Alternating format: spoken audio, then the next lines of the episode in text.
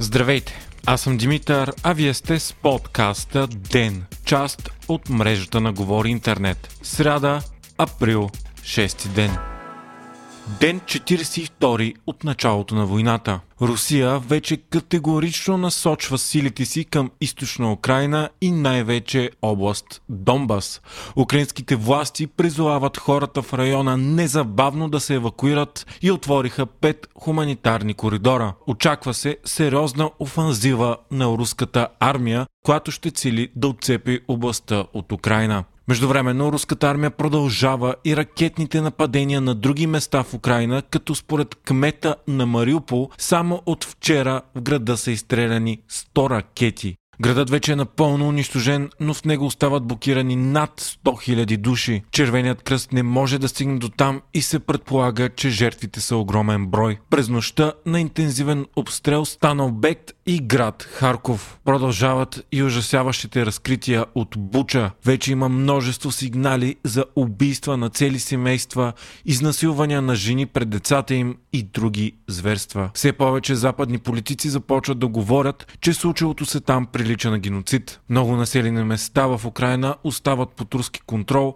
и се предполага, че там са се случвали подобни сцени, но дори в по-големи мащаби. Междувременно лидерите на Европейския съюз обсъждат нов нов допълнителен пакет от санкции срещу Русия. Предложенията включват и пълна забрана за внос на руски въглища, но все повече са гласовете, които настояват и за забрана на руски газ и петрол, въпреки щитите върху економиката на ЕСА, която тази стъпка би нанесла. Днес се очаква, освен Европейския съюз, САЩ, Великобритания и Г7 също да обявят нови санкции. Те ще бъдат срещу руски банки, конкретни лица и бизнеси. Русия пък се приближи до потенциално неизпълнение на плащанията по международния си дълг в сряда, което би било равнозначно на дефолт фалит на държавата. Това стана след като Москва обяви, че ще плаща на притежателите на доларови облигации в рубли, докато валутните и резерви остават блокирани заради санкциите. У нас Министерския съвет пък прие решение България да дари на Украина 2000 каски и 2000 бронежилетки.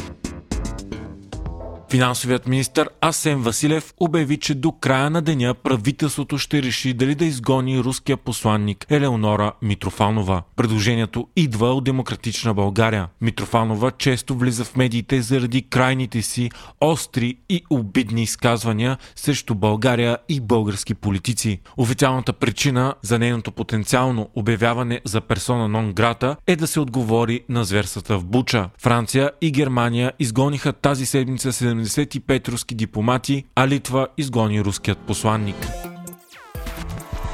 Още от деня. Възраждане излязоха на пореден протест пред Народното събрание. Този път, искайки неутралитет за България, страната ни да не бъде въвличана във войната в Украина и да не бъде изпращана военна помощ. Въпреки, че говорят за неутралитет, някои от протестиращите от Възраждане развяваха руски знамена, ясно показвайки на чия страна всъщност са. На митинга Костадин Костадинов, станал популярен с прякор свързан с руска валута, говори против присъствието на войски на НАТО в България. На площада се разнасяха лозунги с руската емблема и символ на войната, буквата Z, както и антиукраински и антиамерикански плакати. Протестът бе шумен, но за сметка на това малоброен. Вие слушахте подкаста Ден, част от мрежата на Говори Интернет. Епизода готвих аз, Димитър Панайотов, а аудиомонтажът направи Антон Велев.